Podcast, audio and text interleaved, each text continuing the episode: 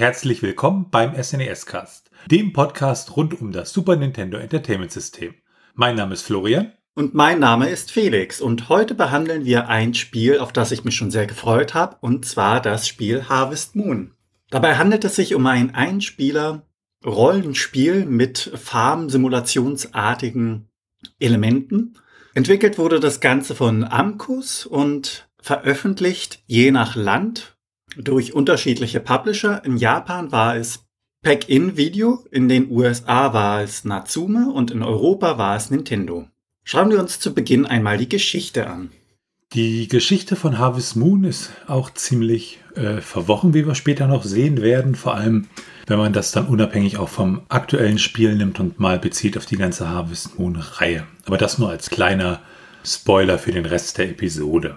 Ja, Felix sagte ja bereits, der Entwickler war Amcus und Amcus war so eine ja, Unterabteilung des sogenannten Summer Projects, beziehungsweise die, die, die, die Spieledivision dieses Summer Projects wurde dann ausgegründet als Amcus und Amcus selbst ist dann irgendwie mit, mit beziehungsweise dieses Summer Project, das gehört irgendwie Hudson und das ist alles irgendwie so miteinander, ja, verbandelt. Ansonsten über die Firma selbst findet man relativ wenig. Sie haben auch nur zwei Spiele gemacht, nämlich Monstania 1996 und Harvest Moon 1996 und plötzlich, ja, waren sie weg.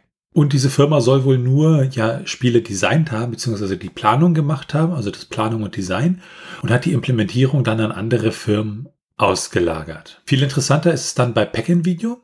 Ähm, das war ein japanischer Videogame-Publisher und äh, Videodistributor. Also die haben nicht nur Spiele gepublished, sondern auch Videos.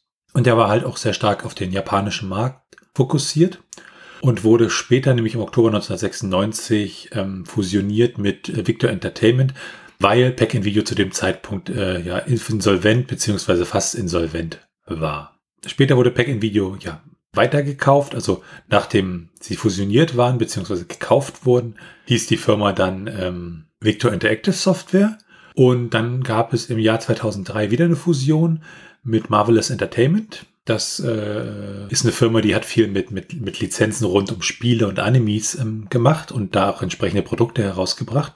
Und damit ist praktisch der, der Nachfolger im Geiste von Pack-in Video die Firma Marvelous. Pack-in Video wurde dabei im August 1970 gegründet und offiziell aufgelöst sozusagen in dem Sinne im Oktober 1996, weil sie da halt fusioniert sind. Sie haben eine Reihe von Spielen gepublished, also für Systeme wie das MSX, was halt in Japan dann relativ viel benutzt wurde, fürs Famicom, Später auch für den Gameboy, die PC-Engine. Aber alles hauptsächlich Titel, die man hier nicht wirklich kennt. Also auch wirklich viele japanische Exklusivtitel. Wenn man zum Beispiel guckt, Iron Command für Super Famicom, Mayo Tachino, Nemuri auch für Super Famicom im November 1995, für den Sega Saturn, Pinball Graffiti und wie gesagt noch ganz, ganz viele weitere Spiele. Die zweite Firma, die halt was mit Harvest Moon zu tun hat, ist Natsume. Und Natsume war auch ein japanischer Videospielentwickler. Und diese Firma gründete 1988 auch einen Ableger in den USA, um halt Spiele zu vertreiben. Und an der Stelle haben sie halt, ähm, wie wir nachher in der Geschichte auch sehen werden, Harvest Moon halt in Nordamerika entsprechend vertrieben. Das Spiel an sich heißt ja bei uns Harvest Moon, das ist der Titel, unter dem wir es kennen. Und im Japanischen heißt es ja Bokuyo Monogatari. Und wenn man das ja so eins zu eins übersetzt, dann heißt das so viel wie Farm Story. Und Natsume hatte dann auch eine bewegte Geschichte, was dann auch im Endeffekt dazu führte, dass die, beziehungsweise der US-amerikanische Ableger von Natsume, ja, unabhängig wurde. Und das für die spätere Serie Harvest Moon dann auch noch relevant wird. Also, das werden wir nachher sehen, wenn wir dann bei der Portierung auch mal beleuchten. Ja, Harvest Moon versus, beziehungsweise Story of Seasons, was das äh, ja, wie das Ganze zusammenhängt. Wenn wir uns die Geschichte des Spiels an sich angucken, dann ist es da so, dass äh, Yasuhiro Wada da der Produzent war. Ja, und dieser Yasuhiro Wada, der hat halt bei Packed-In-Video gearbeitet. Und da merkt man auch schon ein bisschen, wir sagten, der Entwickler ist Amkus. Ähm, wie hängt das dann mit Packed-In-Video zusammen? Und an der Stelle sind wir uns auch nicht ganz sicher, weil da die Quellenlage relativ dünn ist und man ja nicht genau sagen kann, wie hängt das ein jetzt mit dem anderen zusammen, weil er hatte halt früher auf dem Land gewohnt und hatte dort diese, diese Inspiration dieses Landlebens und, und mochte auch so Game-Serien wie Derby Stallion, von denen Harvest Moon auch so ein bisschen inspiriert ist. Und ja, er hatte halt in Japan auf dem Land gewohnt und hatte halt als Kind immer davon geträumt, dass er halt in eine große Stadt geht. Und diese ganze Serie, die er da erschaffen hat, hat natürlich dann auch ja das Genre des, des Farming-Simulators begründet. Und er war dann halt, äh, ist dann halt in die große Stadt gegangen, hat dort an der Universität studiert, ist dann nach Shibuya gegangen und hat dort einen Job gefunden in, in der Spieleentwicklung bei Pack Video. Und was ihm in dieser Zeit ja aufgefallen ist an der Stelle, ist halt, dass so das Stadtleben doch was ganz anderes ist als das, was er so vom, vom Landleben kennt und ähm, er dieses, dieses, dieses Gefühl dafür doch gerne wieder erwecken würde, wie es halt auf dem Land ist. Und aus diesem Wunsch heraus entstand, während er bei Pack Video gearbeitet hat, halt so diese Idee für Harvest Moon, beziehungsweise, dass er dieses Gefühl wieder vermitteln möchte, wie es ist, auf dem Land zu leben.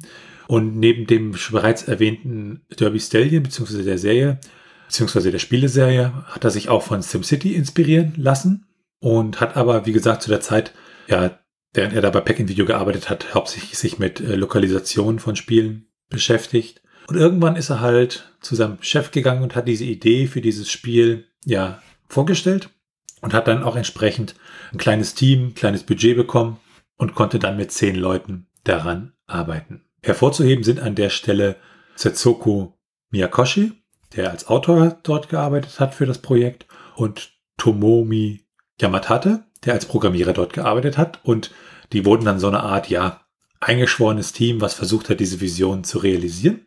Und sie haben dann halt angefangen mit der Entwicklung und haben dieses Konzept, was sie so hatten, umgesetzt als so eine Art ja, Prototyp. Und in diesem Konzept ging es um drei Sachen, nämlich einmal, dass ich äh, ja dieses ganze Farming habe, dass ich das mit den Tieren habe und dass ich halt Interaktion habe. Und ja, beim Farming ging es halt darum, sie wollten halt, dass die Spieler ja Sachen anbauen können, dass sie sie fällen können, also wieder ähm, ernten können und diesen ganzen Prozess und im Gegensatz ja zu anderen Spielen, wo ich halt das Ganze irgendwie auf Zahlen reduziere, ist das bei Harvest Moon doch relativ gut im Spiel dann auch drin gewesen, dass man halt ja sieht, Pflanze ist größer, ich kann sie jetzt ernten und muss da nicht irgendwelche Zahlen gucken. Und beim Verkauf etc. Also es ging grundsätzlich im ganzen Gameplay auch immer mehr um ja persönliche Beziehungen der Leute in der in der Community dort im Spiel sozusagen. Und das wollten sie halt alles ja einbauen.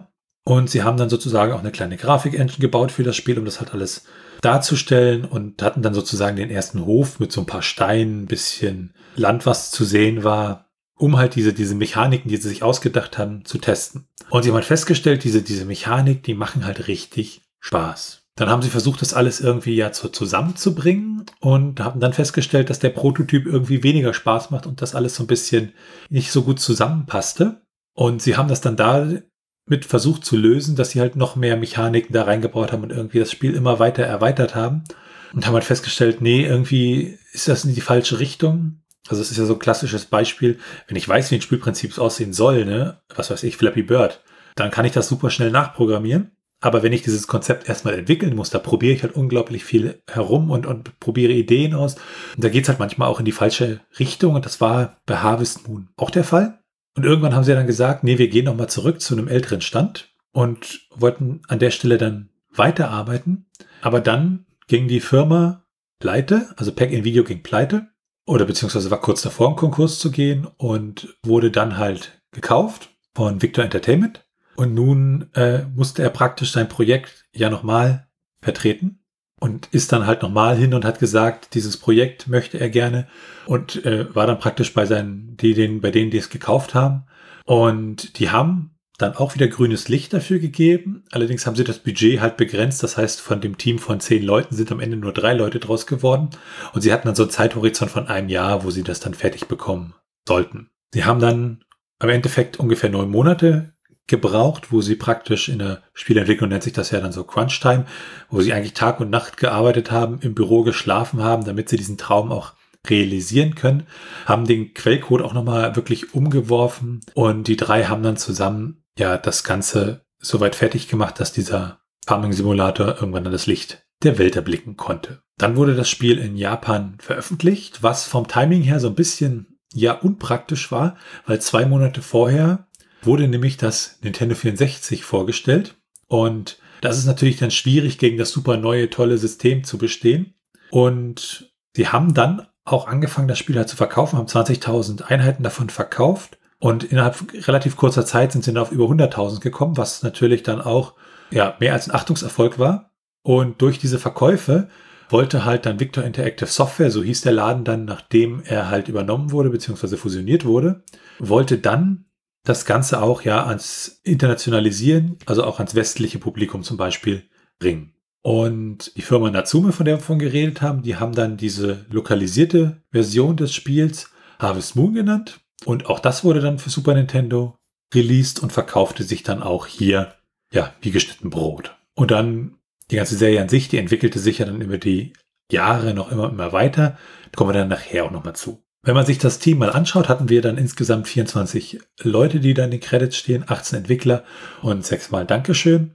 Und für das Planning waren dort zuständig Setsuko Miyakoshi und Ken Takahashi.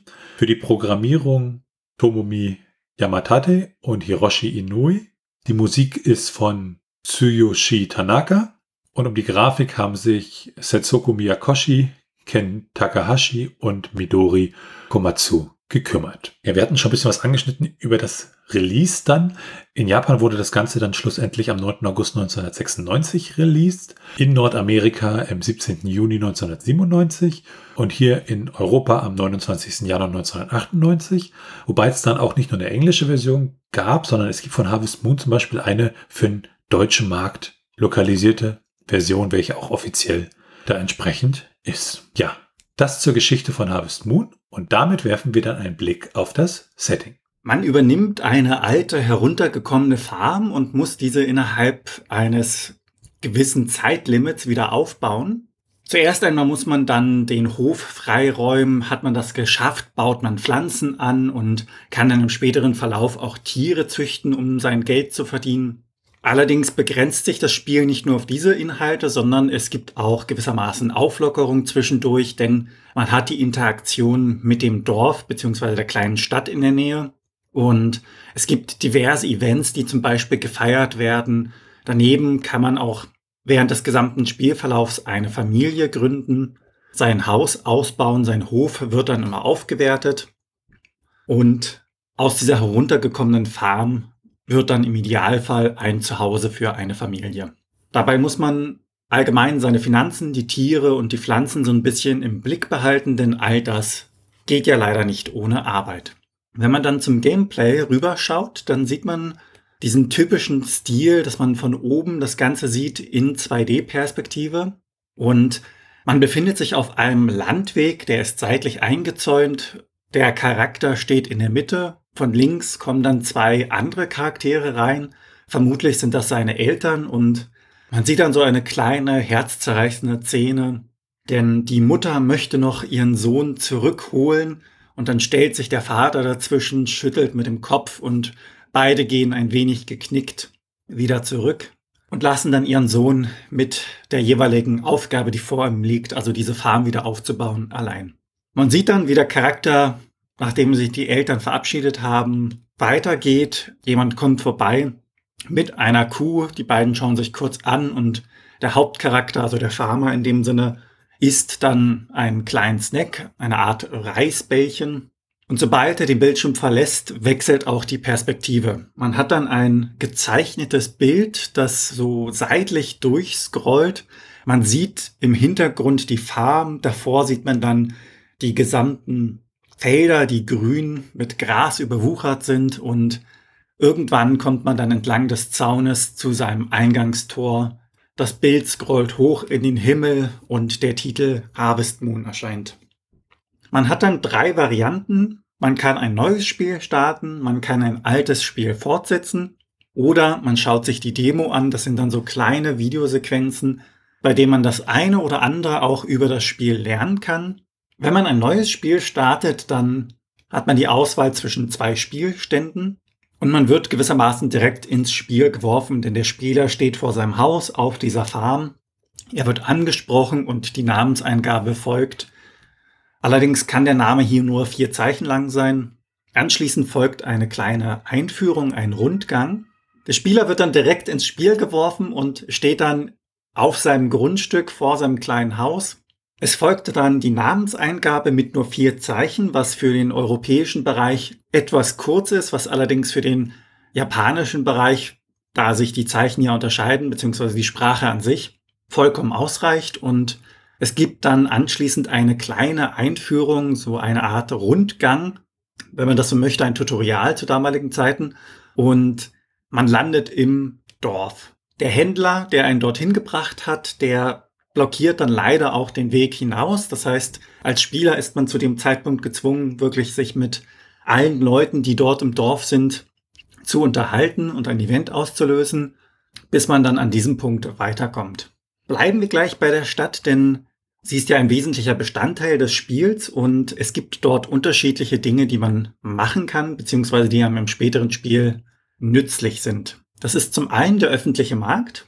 Dort gibt es einen reisenden Händler, der immer sonntags anzutreffen ist und mitunter hat er recht seltene Gegenstände dabei. Dann gibt es die Wahrsagerin, diese gibt einem diverse Informationen, die im Normalfall auch eintreffen. Neben der Wahrsagerin gibt es dann auch noch eine Bar im Dorf. Dort kann man sich einen Saft genehmigen und damit auch seine Energie wieder zum Teil auffüllen. Es gibt das Bürgermeisterhaus mit dem Bürgermeister an sich, seiner Frau und deren Tochter. Es gibt eine Kirche im Dorf. Dort kann man unter anderem bei den Gottesdiensten fast das gesamte Dorf antreffen. Der Blumenladen im Dorf verkauft einem Samen, Gras und es gibt dort auch die Gießkanne zu erwerben, beziehungsweise eigentlich wird sie ihm geschenkt. Daneben gibt es noch ein Restaurant das wochentags bis 17 Uhr geöffnet ist. Die Öffnungszeiten beziehen sich eigentlich nicht nur auf das Restaurant, sondern auf die anderen Läden auch. Es gibt unterschiedliche Tagesabläufe der Leute, wenn man so möchte. Also das heißt, nicht jedes Gebäude hat zu denselben Zeiten dasselbe Event, beziehungsweise ist mitunter nicht einmal geöffnet, sondern es kommt immer darauf an, in welcher Jahreszeit man sich befindet und an welchem Tag. Der Werkzeugladen in der Stadt ist für den Anfang recht wichtig, denn dort gibt es diverse hilfreiche Werkzeuge zu erwerben. Allerdings kosten diese auch Geld. Genauso wichtig ist der Viehladen, denn dieser verkauft an sonnigen Tagen Tiere für die Farm und des Weiteren auch Futter sowie magischen Staub und Medizin. Der magische Staub ist dafür da, um seine Tiere zu vermehren, denn hat man ihn gekauft und streut man ihn über die Tiere, dann wird zum Beispiel eine Kuh trächtig. Dann gibt es noch den Schreiner. Dieser wird benötigt, um das eigene Haus dann im Laufe des Spiels zu erweitern. Und das war es dann auch in dem Sinne mit der Stadt. Aber auch außerhalb lässt sich einiges erkunden bzw. finden. Es gibt eine Höhle, die allerdings erst nach einem Erdbeben, also einem Event im Spiel, freigelegt wird. Man kann den Angler antreffen.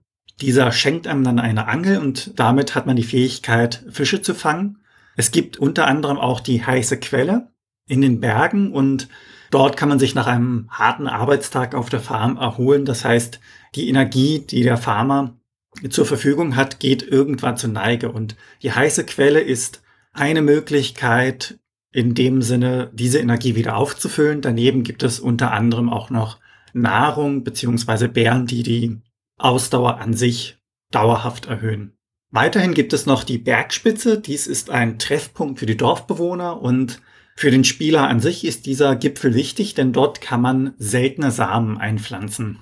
In diesem gesamten Gebiet außerhalb der Stadt kann man Beeren, Früchte oder Pilze sammeln und je nach Saison unterscheiden diese sich auch. Es gibt insgesamt vier Jahreszeiten, die immer aus 30 Tagen bestehen.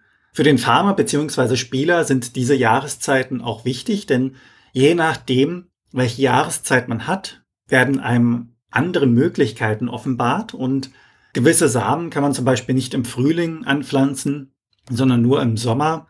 Andere Dinge kann man nur im Sommer finden, die man dann im Herbst nicht findet und ähnliches. Wenn man sich dann einen genaueren Blick vom Hof verschafft, dann kann man dort auch das eine oder andere entdecken, denn der Hof besteht nicht nur aus dem eigenen Haus, sondern man kann dort auch die anderen Gebäude finden, die für einen Farmer wichtig sind. Unter anderem ist das der Kuhstall und der Hühnerstall. In diesen können bis zu zwölf Tiere unterkommen und dort gibt es dann eine Sammelbox für Milch und einen kleinen extra Bereich für trächtige Kühe.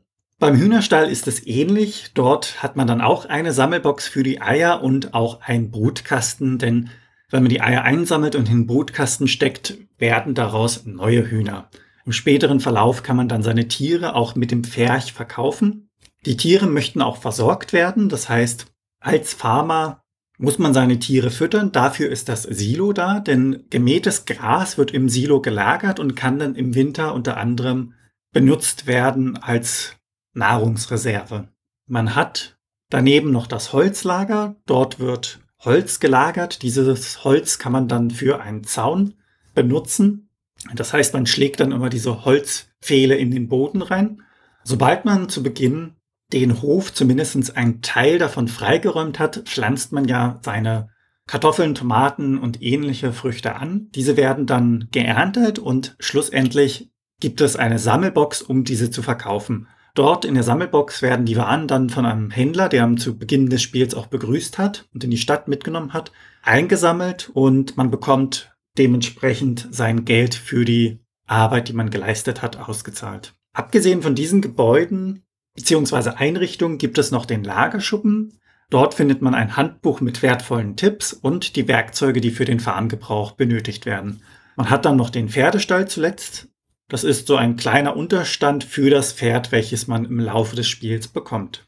Im Normalfall fängt man ja auf der Farm an, alles freizuräumen und dann pflückt man die Erde um. Man hat dann diverse Saatgutarten zur Verfügung und jeder Beutel mit Saat beinhaltet Samen für neun Felder. Sollte der Boden vorher zum Beispiel nicht gepflügt sein, dann ergeht es dem Spieler so, dass die teuer gekauften Samen einfach über den Boden verstreut werden und damit verloren gehen. Hat man jedoch alles richtig gemacht, dann muss man seine Pflanzen noch bewässern und das auch Tag für Tag, bis man dann das Ergebnis, also die voll entwickelte Frucht, abernten kann und im späteren Verlauf dann verkauft. Wie das so zu Anfang eines Spiels ist, man hat zu Beginn zwar Werkzeuge, aber diese sind noch durchaus verbesserungswürdig und das Gießen zum Beispiel übernimmt man mit der Gießkanne und zwar Feld für Feld einzeln. Die Gießkanne hat dabei einen Füllstand, das heißt, man muss sie auch nach und nach wieder auffüllen am Teich und im späteren Verlauf bekommt man dann zum Beispiel einen Sprinkler, der eine wirkliche Erleichterung für das Spiel ist, denn dieser kann drei mal drei Felder quasi im Umkreis des Spielers gleichzeitig bewässern. Dann schauen wir uns als nächstes einmal an, was man denn eigentlich anpflanzen kann da Harvest Moon ja gewissermaßen das erste Mal war, dass es so eine Art Farmsimulation gibt, beziehungsweise die entwickelt worden ist, haben die Entwickler ja einen Fokus drauf gelegt, dieses Spiel überhaupt erst einmal gut zu vollenden und die Vielfalt hat sich dann mit den nachfolgenden Spielen erweitert. Also man darf nicht die heutige Vielfalt erwarten, denn es gibt nur die Steckrüben im Frühling und die Kartoffeln. Die Steckrüben brauchen dabei fünf Tage und die Kartoffeln über fünf Tage zum Wachsen. Im Sommer hat man die Tomaten. Diese brauchen zehn Tage zum Wachsen und danach kann man sie wirklich alle drei Tage mehrfach ernten. Es gibt den Mais daneben im Sommer anzupflanzen. Dieser braucht dann wieder über zehn Tage und auch dort ist eine Mehrfachernte alle paar Tage möglich. Neben diesen Pflanzen ist es, wie bereits erwähnt, ja natürlich auch wichtig, dass man seine Tiere versorgt mit Futter. Dazu kann man Gras anpflanzen, dieses mähen und es wird automatisch ins Silo geschafft. Interessant dabei ist, dass das Gras zum Beispiel im Frühling als auch im Sommer zwar zur Aussaat bereitsteht, aber das Ganze kann man noch bis in den Herbst hinein ernten, was bei den Pflanzen nicht der Fall ist.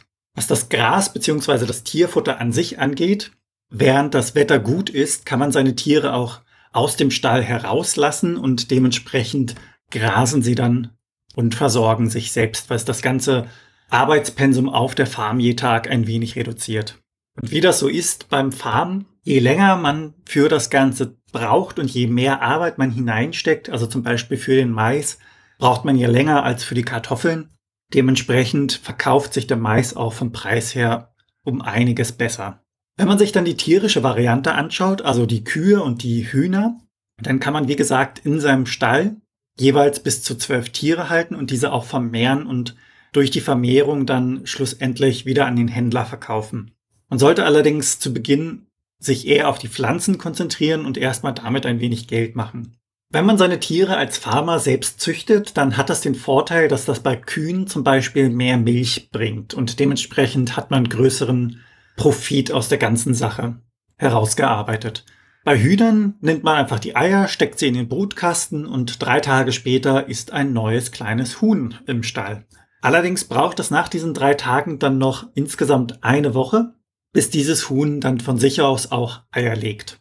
Bei den Kühen ist das Ganze nicht so einfach, denn dort muss man sich für 4000 Gold den magischen Staub vom Viehhändler beschaffen und anschließend wird die Kuh trächtig, was im Vergleich allerdings 1000 Gold einspart, denn man hat einen Originalpreis von 5000 Gold, wenn man sich eine neue Kuh vom Viehhändler holen möchte. Neben den Hühnern und den Kühen gibt es auch noch zwei weitere Tiere. Diese sind allerdings für andere Aufgaben gedacht. Zum einen bekommt man da einen Hund bei einem Event geschenkt, denn derjenige, der den Hund abgibt, dort ist die Haustierhaltung leider nicht erlaubt und dementsprechend muss er aus dem Haus raus. Der Spieler nimmt dann den Hund auf und im späteren Verlauf bekommt dieser dann auch noch ein Pferd. Das Pferd dient der schnelleren Fortbewegung. Also der Spieler kann mit diesem Pferd durch die Gegend reiten und durch die Satteltaschen ist es dann auch einfacher, seine Felder abzuernten, denn man muss seine geernteten Früchte nicht mehr zur Sammelbox bringen, sondern kann diese direkt in die Satteltaschen des Pferdes legen. Das sind zwar Mechaniken, die das Spiel ein wenig einfacher machen, allerdings ist das Gesamte wirklich mit Arbeit verbunden, denn man muss im Grunde täglich seine Kuh pflegen, das heißt bürsten. Man kann sie ansprechen, dadurch fühlen sie sich glücklicher und dementsprechend wird der Ertrag der Milch auch höher. Allgemein muss man sie ja füttern und dafür sorgen, dass immer genug Futter auch vorhanden ist. Eine interessante Mechanik ist dabei, dass der Viehhändler, der dem Spieler ja sein Vieh verkauft, grundsätzlich darauf achtet, dass der Spieler an sich auch genug Futter im Silo hat. Denn das impliziert so ein bisschen, dass der Viehhändler sich wirklich um sein Vieh, das er verkauft, Sorgen macht, also dass ihm das Wohlbefinden seiner Tiere wirklich wichtig ist und hat der Spieler nicht genug Futter im Silo, dann kann er sich auch keine Tiere kaufen.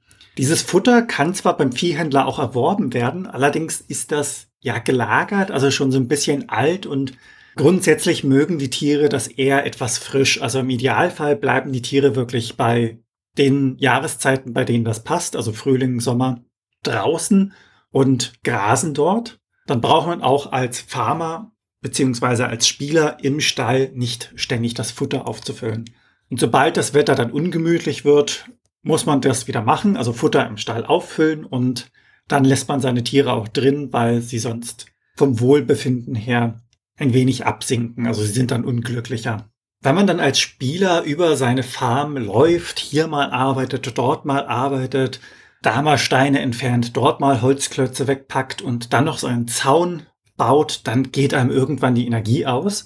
Und im Spiel selbst hat man dafür keine Anzeige, denn man muss die Figur ein wenig beobachten. Diese hat unterschiedliche Stadien und ist das letzte Stadium erreicht, dann muss man zuerst einmal seine Energie wieder auffüllen, damit man weiterarbeiten kann oder man bricht vollkommen zusammen. Zuerst hat man den normalen Zustand, also man ist nach dem Aufstehen voller Energie, dann sieht man, wie der Charakter sich mit einem kleinen Tuch Schweiß von der Stirn abwischt.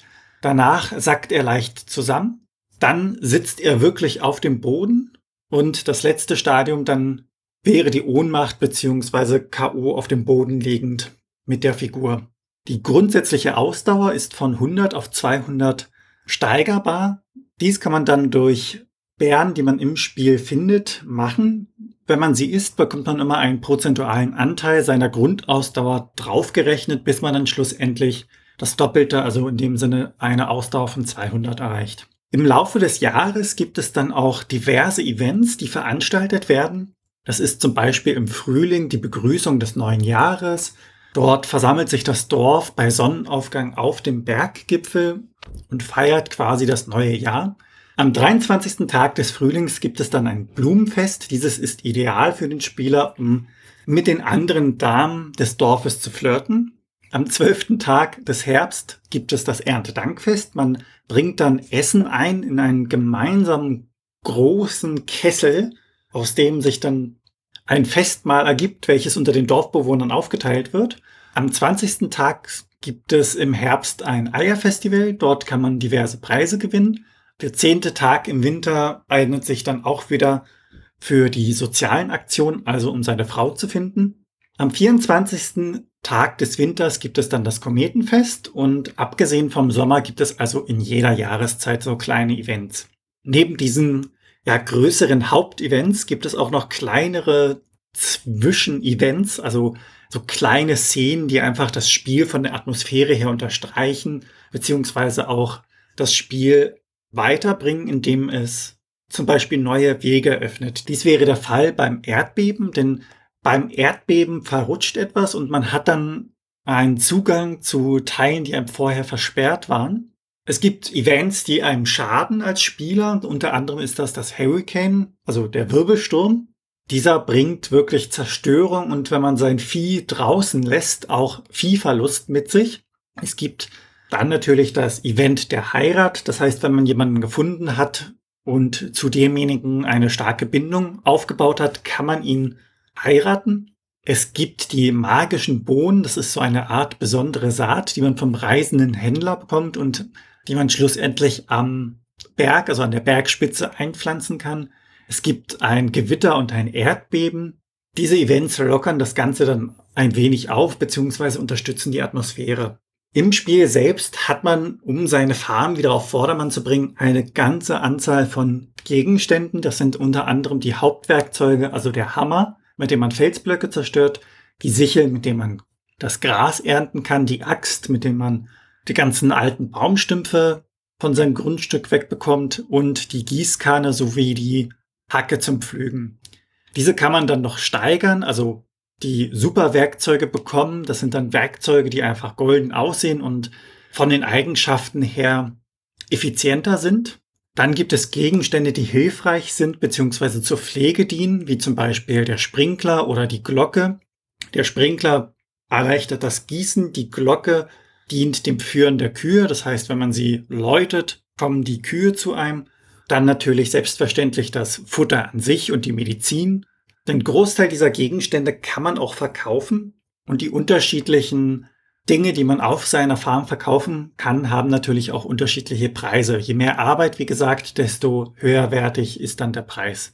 Allerdings kann man auch die Früchte, die man im Wald beziehungsweise außerhalb der Stadt findet, verkaufen. Diese bringen mitunter auch einiges an Geld ein und man kann seine Naturalien, also seine Eier, seine Kräuter oder auch die Milch verkaufen, die die Kühe geben. Abgesehen dessen, dass man die Tiere selbst auch verkaufen kann. Die meisten Preise sind dabei festgelegt, denn Eier zum Beispiel kosten 50 Goldmünzen, ein Fisch oder ein Giftpilz zum Beispiel 200. Die Kuh ist dabei eine kleine Ausnahme, denn die Kuh kann gesund oder krank sein und eine kranke Kuh bringt natürlich weniger am Verkauf. Ja, neben diesen Dingen gibt es dann auch noch spezielle Gegenstände, zum Beispiel Blumen, rotes und grünes Parfüm. Das sind Dinge, die man jemandem schenken kann, um die Gunst derjenigen zu erreichen und dementsprechend das Ziel, also die Heirat, zu ermöglichen. Die Heirat an sich wird durch die blaue Feder des Glücks ausgelöst. Das ist in dem Sinne ein Gegenstand, den man braucht, um einen Heiratsantrag zu stellen. Beim Heiratsantrag an sich hat man drei unterschiedliche Dinge, also Varianten, wie dieser ausgehen kann.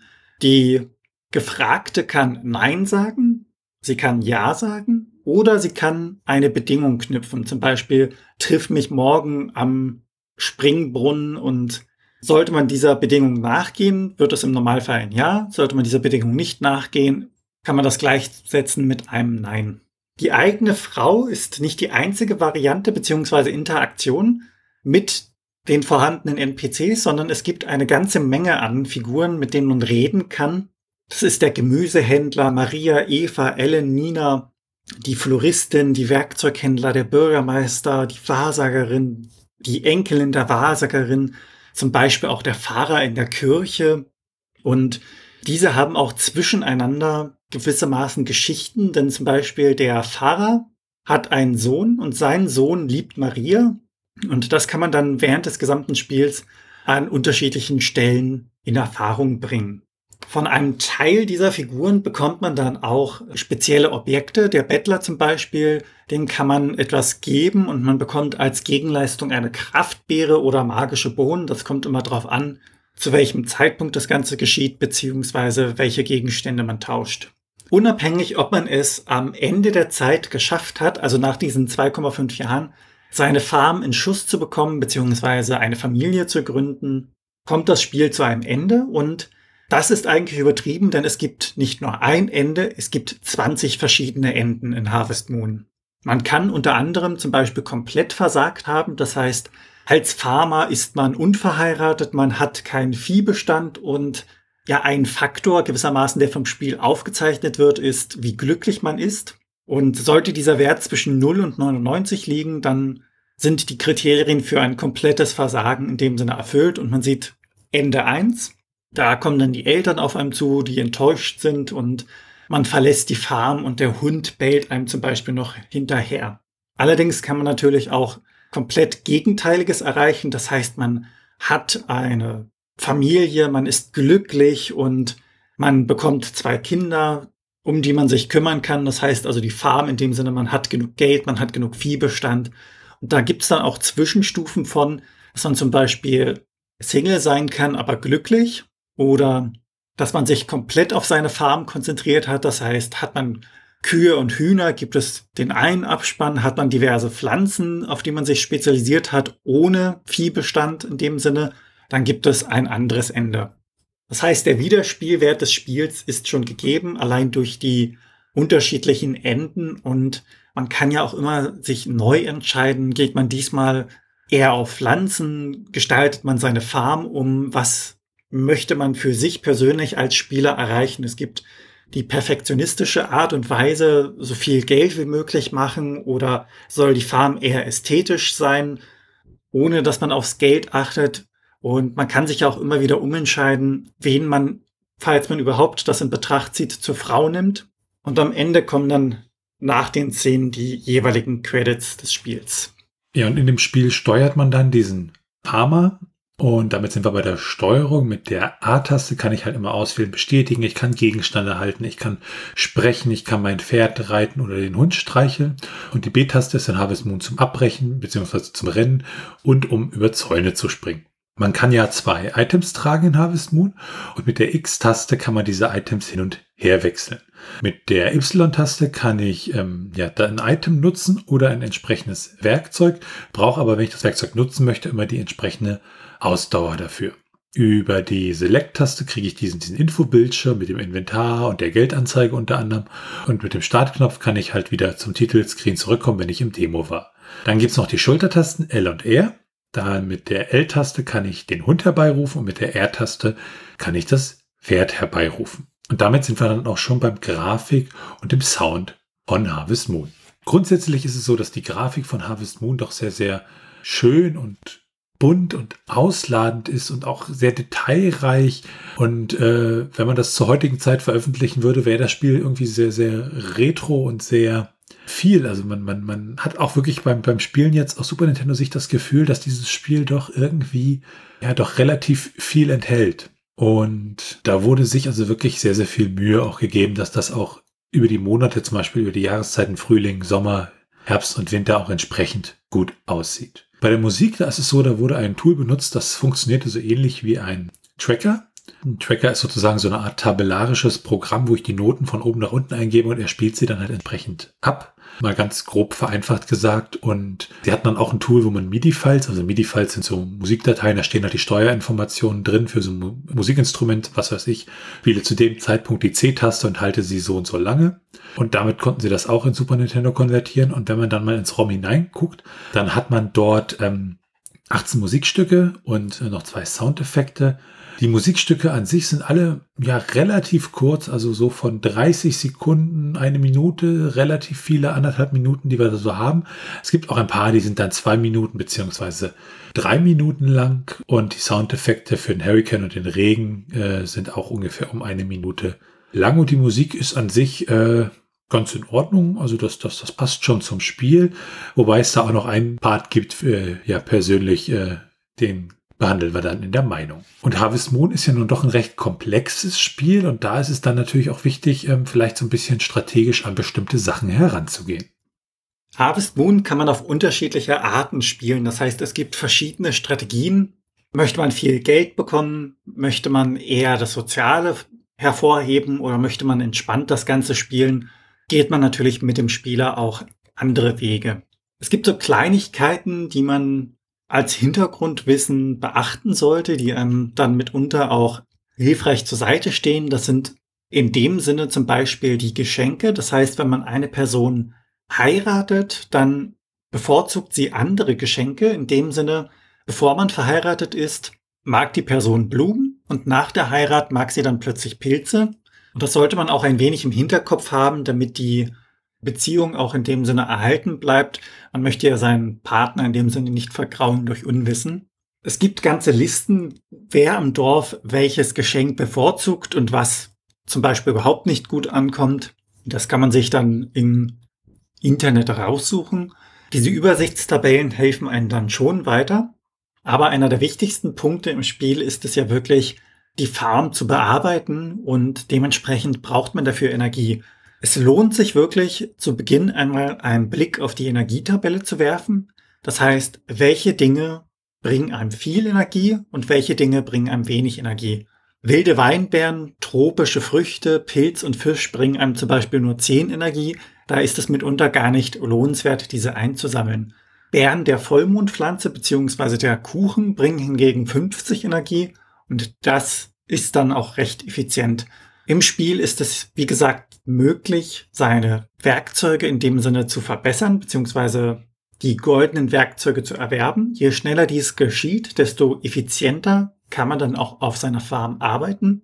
Ein Teil der Werkzeuge kann man kaufen und gleichzeitig oder durch bestimmte Events ausgelöst auch geschenkt bekommen.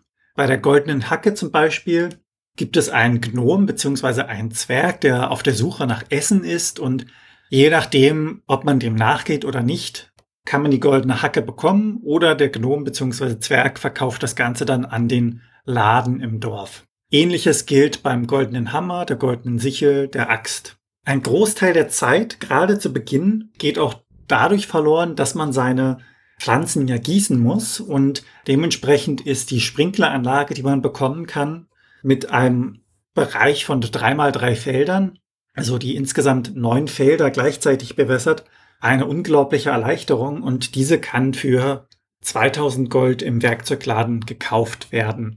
Allerdings nicht von Beginn an. Die meisten dieser Werkzeuge beziehungsweise Gegenstände, die hilfreich sind, kann man erst ab einem gewissen Datum kaufen. Im Falle des Sprinklers ist das zum Beispiel der 20. Tag des Sommers, den man erreichen muss und früher ist es nicht möglich, das Werkzeug zu bekommen. Dann gibt es so andere Kleinigkeiten, vielleicht Mechaniken, die einem nicht unbedingt bewusst sind, wie zum Beispiel das Pferd, das man bekommt, hat ja Satteltaschen. Das heißt, bei der Ernte direkt kann man alles in die Satteltasche packen und spart sich den Weg zur Versandbox, also zur Händlerbox in dem Sinne. Den Hund unter anderem sollte man auch jeden Tag rauslassen, denn er verjagt wilde Tiere. Das ist in dem Sinne seine Aufgabe. Und dies verhindert dann Schäden an den Zäunen, die man gesetzt hat. Abgesehen von der Witterung wie Schnee und Regen in dem Sinne, die kann auch der Hund nicht verhindern. Aber Schäden durch diese Wildtiere in dem Sinne und auch das Reißen des eigenen Viehs, also dass man dann plötzlich eine Kuh weniger hat, wird durch den Hund verhindert. Wenn man bedenkt, dass eine Kuh, wenn man sie beim Viehhändler kauft, 5000 Gold kostet, dann ist das schon durchaus lohnenswert, den Hund täglich rauszulassen. Weiterhin gibt es so Kleinigkeiten wie zum Beispiel den Fernseher oder die Frau, die einem Informationen geben können und einem vor ja, Verlust des Viehs in dem Sinne schützen, denn sowohl der Wetterbericht als auch der Frau, wenn man täglich mit ihr spricht, beziehungsweise täglich den Wetterbericht anschaut, warnen vor einem Wirbelsturm. Und wenn man diese Warnung dann sieht, dann sollte man seine Tiere auf gar keinen Fall rauslassen, denn es schmerzt doch schon, wenn man einen Teil seiner Herde verliert. Auch wenn es Zeit kostet, ist es wirklich von Bedeutung, sich gut um seine Tiere zu kümmern. Das heißt, täglich seine Kühe bürsten, täglich mit ihnen reden, sie täglich füttern, im Idealfall, wie bereits erwähnt, einfach auf die Wiese rauslassen, wenn das Wetter stimmt und Das Ganze führt dann dazu, dass zum Beispiel die Kuh mehr Milch gibt, dementsprechend auch mehr Geld. Perfekt ist es natürlich, wenn man seine eigene Tierzucht aufmacht, denn Tiere, die man von Beginn an hat, fühlen sich glücklicher und steigern dadurch den Ertrag auch noch etwas.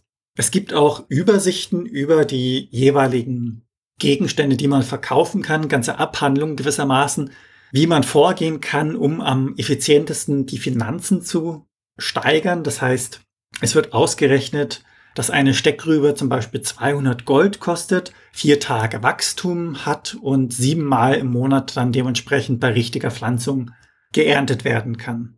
Anhand der Tabellen kann man dann insgesamt vergleichen, welche Frucht beziehungsweise was man anpflanzen kann, wie viel pro Monat bringt. Bei der Steckrübe wären das zum Beispiel 2380 Goldmünzen und bei der Kartoffel hingegen ist es etwas weniger, denn mit den Kartoffeln verdient man nur 2200 Goldmünzen.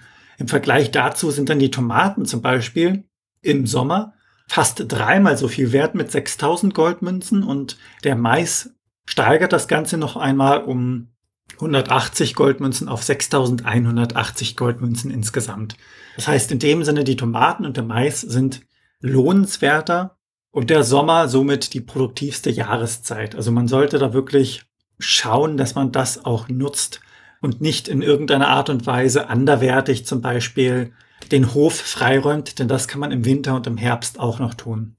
Im Winter und im Herbst ist das Anbauen ja eher schwierig bzw. nicht möglich und in diesem Zeitraum kann man entweder seinen Hof vorbereiten für die neue Saison im Frühling oder man geht umher und sammelt Kräuter oder Pilze, denn auch diese Dinge kann man verkaufen. Das Fischen hingegen ist nicht ganz so effizient. Allerdings sollten einem die Kräuter und die Pilze ausgehen, kann man auch darauf zurückgreifen. Es ist ein kleiner Streitpunkt, wann man denn idealerweise seine Ausdauer erhöht, also die Fundorte der Samen des Kraftbaums zu suchen beginnt. Es gibt davon einige, die man so oder so trifft, denn beim Bearbeiten des Bodens, zum Beispiel, wenn man also seinen Boden umpflügt, bekommt man davon früher oder später zwei Stück. Und bei den anderen muss man unter anderem darauf achten, den Zeitpunkt nicht zu verpassen, denn wirft man den ersten Fisch, den man mit der Angel fängt, zurück in den Teich, bekommt man eine. Sollte man den Fisch fangen und verkaufen, ist dies dann der Ausdauer dementsprechend eher hinderlich. Kommen wir als nächstes zu den Cheats, den Glitches und den Geheimnissen von Harvest Moon. Und da kann man wirklich sagen, dass es in Harvest Moon eine ganze, ganze Menge gibt an eingebauten Cheats und Glitches, wobei Glitches ja nicht wirklich eingebaut sind, sondern sich dann ja so ergeben haben. So gibt es zum Beispiel eine Möglichkeit, wenn man LR Start und Select drückt, den Abspann sofort zu sehen. Oder zum Beispiel bei den Kühen, wenn man den ähm, ja das Zauberpulver gibt, damit sie trächtig werden und dann gleich Medizin gibt, dann kommt das Kalb nach zwei anstatt 21 Tagen zur Welt. Und es gibt zum Beispiel auch im Spiel versteckt ein goldenes Ei, das man für äh, 100.000 Goldmünzen verkaufen kann. Daneben ist es möglich, das Geschlecht des Babys ja zu bestimmen, wenn man das dann zusammen mit seiner Frau im Spiel bekommt. Und dann gibt es noch ein paar andere Geschichten und zum Beispiel auch, dass der Hund äh, stecken bleibt, so als kleiner Glitch. Und wenn man dann einen Blick auf die Cheatcodes wirft, da gibt es für Cheat-Module wie das Game Genie, ähm, das Pro Action Replay oder auch den Emulator wirklich haufenweise Cheatcodes für eigentlich alles. Also so kleine Sachen wie viel Geld, unendliche Grassamen, Kartoffelsamen oder Steckrübensaat, dass man durch alles durchgehen kann, außer durch Felder. Und dann über alles andere, dass man sich Items in seine Hände cheaten kann und da wirklich jedes Item auswählen kann dass man die Hühner füttern kann über diesen Cheat, dass man das Wetter ändern kann, dass man die äh, Festivals festlegen kann. Da gibt es wirklich riesige Tabellen und Listen im Netz zu. Dann gibt es auch so ein paar Sachen, die kann man halt freischalten. Zum Beispiel bekommt man eine Uhr, wenn man das, sein Haus erweitert hat, bevor der erste Sommer zu Ende ist. Und von diesen freischaltbaren Geschichten gibt es noch eins, zwei mehr in Harvest Moon. Wenn wir einen Blick auf die Unterschiede werfen, haben wir einmal Harvest Moon in Japan, Harvest Moon in Europa und Harvest Moon in Nordamerika. Und in Japan hieß es ja, wie wir schon mal gesagt haben, Bokuyo Monogatari, was so viel bedeutet wie Farm Story. Und bei uns in Europa und Nordamerika hieß es dann halt Harvest Moon. Und auch die Titelbildschirme unterscheiden sich entsprechend. So gibt es in der internationalen gegenüber der japanischen Version unterschiedliche Copyright-Informationen. Aber in der japanischen Version ist noch was ganz anderes, weil dort ist der Titel aus so zusammengenagelten Holzbrettern zusammengesetzt, während man äh, bei den anderen Versionen so eine, ja, so ein Rendering von diesem Harvest Moon Logo an der Stelle hat. Und zum Beispiel in der japanischen Version gibt es dann auch nochmal einen grünen Untertitel, was dann die vereinfachte Version des Titels ist, die halt auch jüngere äh, Spieler dann lesen können, die das, äh, die entsprechenden Zeichen für den richtigen Titel noch nicht äh, beherrschen. Dann wurde auch was gemacht, was auch so ein bisschen manchmal unter dem Begriff äh, Cultural Localization firmiert. Das heißt, es wurden bestimmte Hinweise, wie zum Beispiel, dass Alkohol im Spiel grundsätzlich in Saft geändert wurde, ähm, jeder, der dann diesen Saft trinkt, wird trotzdem betrunken. Also das ist dann auch immer so ein bisschen Inkonsequenz, weil man natürlich die Mechanik nicht geändert hat. Und äh, ja, man merkt es aber an einigen Stellen auch, dass zum Beispiel der Nachrichtensprecher sich verbeugt, was natürlich aus unserer Sicht oder der nordamerikanischen Sicht ein bisschen seltsam ist. Dann ist es auch so, dass die Credits in der japanischen Version, da gibt es dann so wunderschöne handgezeichnete Bilder, die in der internationalen Version leider ent entfernt worden sind. Und in der japanischen Version wird dann auf Japanisch noch The End eingeblendet. Das fehlt auch in den internationalen Releases. Grafiken selbst befinden sich dabei noch im ROM und damit sind wir dann bei den technischen Daten. Ist ja grundsätzlich so, dass wir uns halt das ROM genauer anschauen. Wir schauen das ein bisschen mal rein, gucken, ob es da vielleicht noch irgendwelche interessanten Dinge gibt, die man zu berichten weiß. Und auch schauen wir uns die internen Header an, die Nintendo dort verlangt hat in ihrer Entwickler Dokumentation. Da erfährt man nämlich manchmal auch so ein bisschen was über das Spiel. Das Harvest Moon ROM ist 16 Mbit groß, also schon relativ groß und es hat äh, einen SRAM mit 64 Kilobyte und eine entsprechende Batterie, um halt den Spielstand zu puffern. Der interne Titel im ROM der nordamerikanischen und europäischen Version ist Harvest Moon groß und auseinandergeschrieben und im und in der japanischen Version steht dann der japanische Titel mit japanischen Zeichen entsprechend drin. Und das ganze ROM selbst ist ein Fast-ROM mit einer Zugriffszeit von 120 Nanosekunden. Und dann ja der große Block Portierung und Nachfolger von Harvest Moon. Wenn wir dann noch auf dem Super Nintendo bleiben, dann gab es mit BS Bokuyo Monogatari eine ja episodisch veröffentlichte, ja, den, im Japanischen nennt sich das Gaiden-Version oder Gaiden-Version, so eine Art äh, ja, Spin-off, Schrägstrich, Sidequel. Die wurden auch mit diesem äh, äh, Soundlink-Feature mitgeliefert. Das ist so eine Art äh, ja, Radiospur, die noch mitläuft, die äh, den Spielern in dem Fall halt ja durch das Spiel geleitet hat und ihm halt hilfreiche Hinweise und Tipps gegeben hat. Und das Ganze wurde auch wohl nur zweimal ausgestrahlt an der Stelle. Und in dem Fall waren das halt so vier einzelne Episoden, die da entsprechend ja ausgestrahlt wurden. Wenn wir uns jetzt die Portierung und Nachfolge anschauen, da muss man so ein bisschen unterscheiden. Harvest Moon versus Story of Seasons. Weil wir benutzen das vielleicht auch so gedanklich immer, wenn wir Harvest Moon Spiel oder Story of Seasons Spiel sehen, synonym. Aber es ist ein bisschen anders. Es ist ja so, dass das Harvest Moon dieses Trademark wurde von Natsume dann registriert und die haben sozusagen das Trademark drauf. Und sie haben auch von 96 bis 2013 haben sie halt ähm, ja die entsprechenden Spiele, die halt in Japan entwickelt wurden, der Bokuyo Monogatari Serie entsprechend veröffentlicht. Und die Entwickler des ursprünglichen Harvest Moon, die mittlerweile ja in Marvelous aufgegangen sind, die wollten dann irgendwann auch in Nordamerika mit einem anderen Publisher beziehungsweise selbst äh, das Ganze ja unter die Leute bringen, wollten dafür auch Harvest Moon benutzen, aber Natsume hat gesagt, nein, ist unser Trademark, das behalten wir. Und das führte dann auch dazu, äh, das war dann 2012, dass Marvelous halt nicht mehr die Spiele lizenziert hat an Natsume. Und jetzt gibt es praktisch zwei Sachen. Einmal Story of Seasons und einmal Harvest Moon. Und man kann sich relativ einfach merken, sozusagen alles, was dann äh, ja nach 2012, 2013 als Harvest Moon veröffentlicht wurde, ist sozusagen kein originäres Harvest Moon der originären Harvest Moon Firma mehr, sondern ja ein, ein, ein, ein unabhängiges Produkt irgendwie, was den Namen noch hat. Während die ja Harvest Moon Teile, die sozusagen auf der originären Firma basieren, jetzt sind mittlerweile alle Story of Seasons heißen dann entsprechend. Also das kurz zur Unterscheidung. Das hat auch so ein bisschen dazu geführt, äh, äh, zum Beispiel, dass diese Harvest Moon Spiele, die dann von Natsume in Eigenregie entwickelt wurden, teilweise nicht sonderlich gut sind. Wenn wir uns dann mal die Spiele anschauen, dann gibt es ja das originäre Harvest Moon aus dem Jahr 1996, was man auch auf der Switch übrigens spielen kann. Es gibt eine Gameboy-Version aus dem Jahr 1998. Es gibt eine Version für den Game Boy Color, die nannte sich dann Harvest Moon 2 aus dem Jahr 1999. Für das Nintendo 64 wurde dann Harvest Moon 64 entwickelt und es gab Harvest Moon Back to Nature, was dann für die PlayStation, die PlayStation 3, PSP und die PS Vita unter anderem rauskam und sozusagen dann auch ja das erste Harvest Moon war, was auf Nicht-Nintendo-Konsolen war. Und dann haben wir eine ganze Menge an Harvest Moon Titeln fürs Nintendo DS zum Beispiel, Harvest Moon DS, ähm, Harvest Moon A Wonderful Life für den GameCube, beide von, das eine von 2004, das andere von 2005. Wir haben so Spiele wie Wound Factory, was von Harvest Moon in einem Fantasy-Setting ist. Und dann gibt es so Harvest Moon Animal Parade, Harvest Moon Tree of Tranquility, Harvest Moon My Little Shop und äh, Harvest Moon äh, 3D A New Beginning. Story of Seasons gibt es dann. Ähm, dann gibt es zum Beispiel Harvest Moon äh, Skytree Village von 2016, was dann halt ein ja, Harvest Moon, was nur noch von Natsume ist, ist. Und wenn wir da mal ein bisschen weitergehen und so mal schauen, was wir so in aktueller Zeit haben, da haben wir das Harvest Moon One World Bundle von 2021. Wir haben Harvest Moon One World äh, mit den entsprechenden Paketen.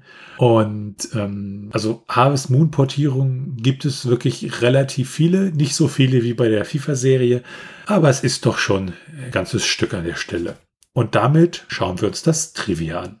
Wenn man sich die Spielzeit bei Harvest Moon anschaut, dann ist man rund 24,5 Stunden durchschnittlich, also wenn man das normal spielt, in dem Sinne damit beschäftigt. Und wenn man sich ein wenig beeilt, ist man so um die 18,5 Stunden beschäftigt. Und schlussendlich, wenn man sich dabei Zeit lässt, dann braucht man so um die 30 Stunden für das Spiel.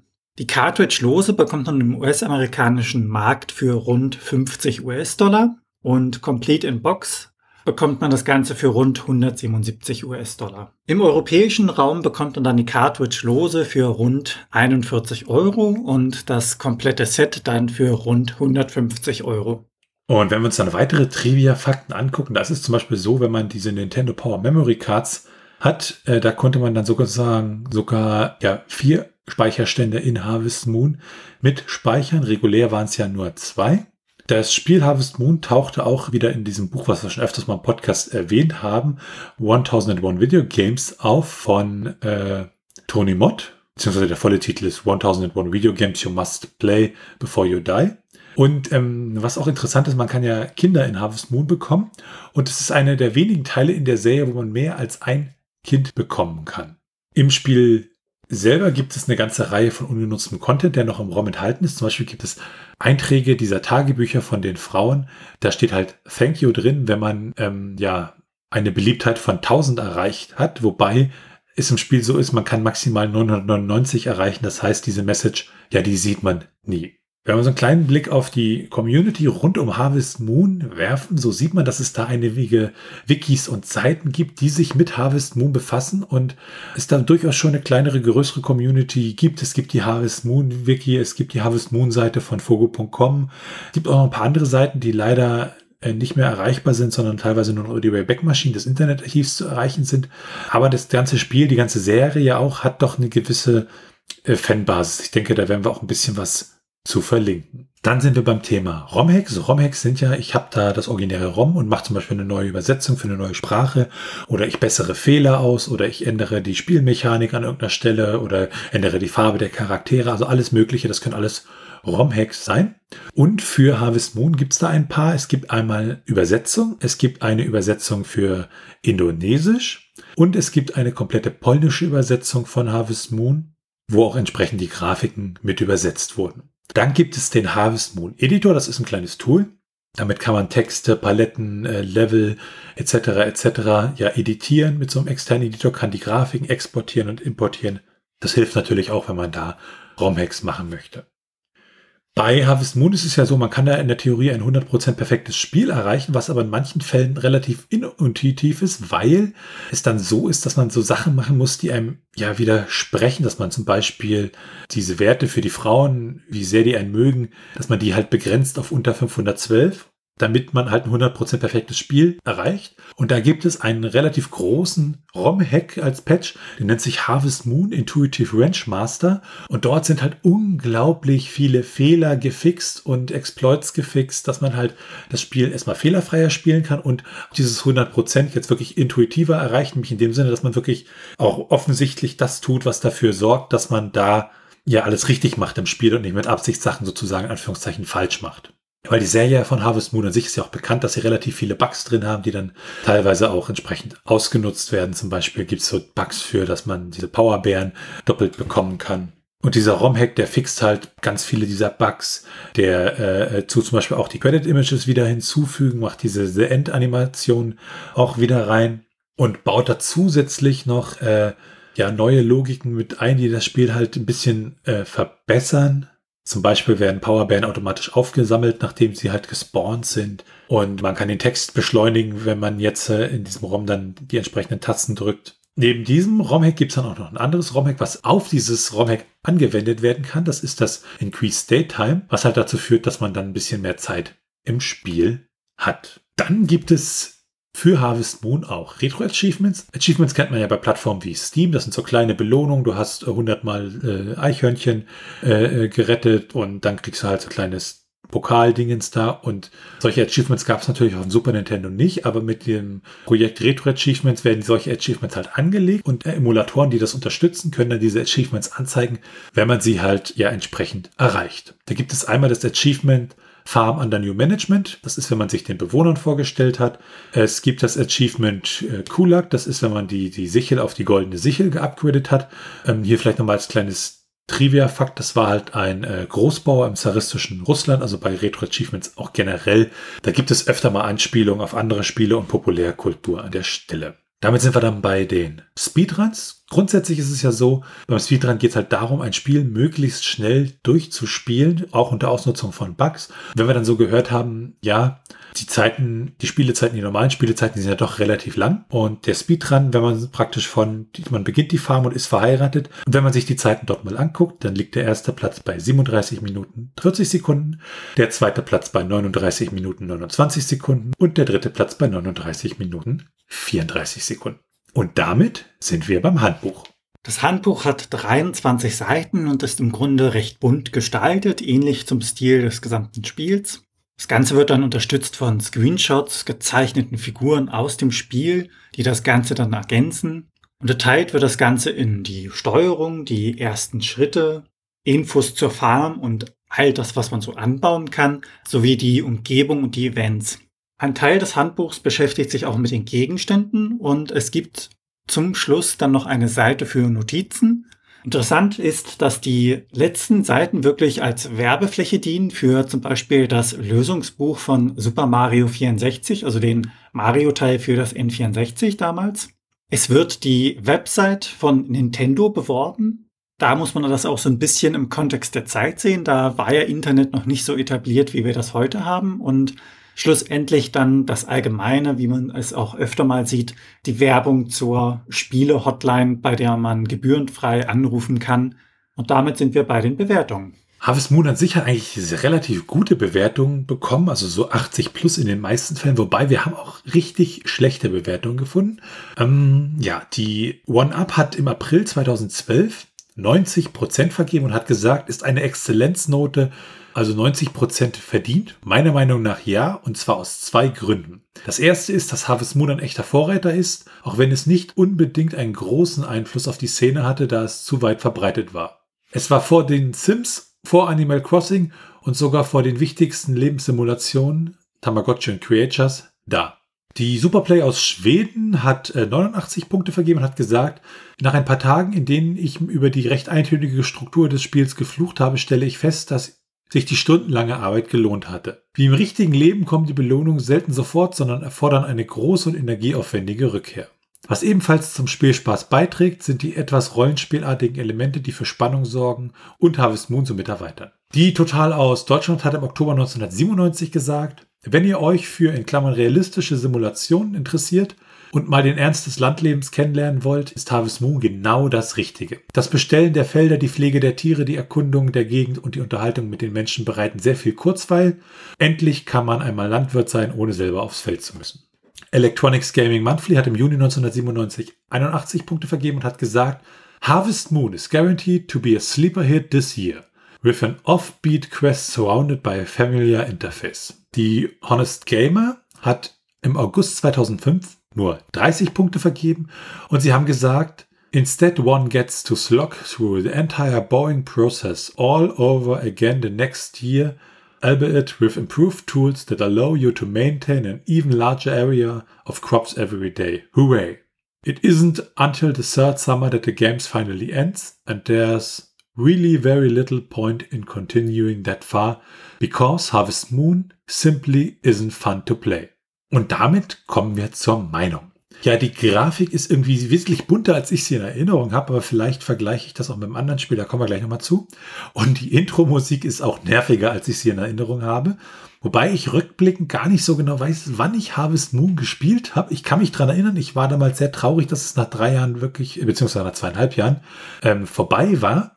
Aber ich weiß auch, dass ich das damals bei meinem Super Nintendo, in meinen Super Nintendo-Spielen, glaube ich, nicht mit dabei hatte, sondern das muss ich irgendwo mal ausgeliehen haben oder zwischendurch gespielt haben, weil das Spiel an sich kam mir doch alles sehr, sehr, sehr bekannt wieder vor beim nochmaligen Spiel. Und ja, es ist ziemlich schade, dass man Harvest Moon an der Stelle durchspielen kann. Was ich ziemlich cool fand, so als Kleinigkeit, dieses Klavier in der Kirche, äh, das fand ich irgendwie ziemlich toll. Und das Spiel an sich fühlte sich so ein bisschen träge an. Äh, das kommt aber auch wieder, ja, zum Vergleich mit heutigen Spielen halt so ein bisschen. Und die neueren Harvest Moon Teile, ich weiß, da habe ich mal eins, zwei angespielt, die sind mir nicht so gut im Gedächtnis geblieben, wobei das waren dann wahrscheinlich auch schon die von Natsume. Beim Original bin ich der Meinung, da kann man wirklich bedenkenlos zugreifen. Und die Geschichte dieser Serie haben wir bei den Portierungen schon gesehen. Da gibt es wirklich unglaublich viel davon. Und was mich zum Beispiel in den neueren Teilen stört, ist einfach die Grafik. Die ist halt nicht mehr so dieses schöne 2D von oben, äh, sondern das ist so modernisiert. Und ja, das, das, das gibt's mir dann doch nicht. Ich, ich bevorzuge auch immer, wenn ich von einem Spiel eine 3D und eine 2D-Variante habe, eher die 2D-Variante, weil es die kognitiv halt einfacher macht, finde ich. Bei 3D ist es manchmal immer recht anstrengend. Wer jetzt dieses Harvest Moon Feeling auf einem modernen System haben möchte, dem kann ich unbedingt Stadio Valley empfehlen. Das ist praktisch, also man könnte sozusagen sagen, Harvest Moon ist das Stadio Valley der damaligen Zeit oder umgekehrt. Wir haben da, also Felix und ich im Podcast Invictus Deus Ex Machina äh, mal drüber geredet. Das werden wir mal verlinken und dazu auch noch eine andere Webseite verlinken. Da geht es mir um die Frage, ja, was ist besser, Stadio Valley oder Harvest Moon? Und nochmal, wie gesagt, ich möchte nicht viele Worte zu Stadio Valley verlieren, aber wenn ihr Harvest Moon auch nur im Ansatz mögt, dann schaut euch Stadio Valley an. Das gibt es für einen PC, das gibt es auch für die Switch und auf dem großen Fernseher. Das zu spielen ist super. Es hat einen Multiplayer. Wie gesagt, da werden wir auch nochmal die entsprechende Podcast-Episode verlinken. Wie hat dir Harvest Moon gefallen, Felix? Ich habe ja wirklich so ein Fable für solche Spiele, also Harvest Moon, Stadio Valley, Animal Crossing, aber teilweise auch so Rimworld oder Oxygen Not Included weil das irgendwie diesen Aufbauaspekt mit äh, teilweise dem Managen beziehungsweise der Planung und einfach dem ja, der Art und Weise, dass man das selbst gestalten kann, verbindet. Und das ist wirklich was, was mir sehr liegt. Man ist relativ schnell drin in diesem Spiel wieder. Also ich finde dafür, dass es so alt ist, merkt man das nicht wirklich. Es gibt zwar so eins, zwei Punkte, wo man denkt, ja, da fehlt jetzt eine Komfortfunktion oder sowas, wie man das von heutigen Spielen kennt und auch so ein bisschen die jetzt Vielfalt bei der Saat, also was man so anpflanzen kann, ist ja heutzutage auch wesentlich vielfältiger, aber das grundsätzliche Spiel, also die grundsätzlichen Mechaniken sind da alle vorhanden und sind auch alle gut.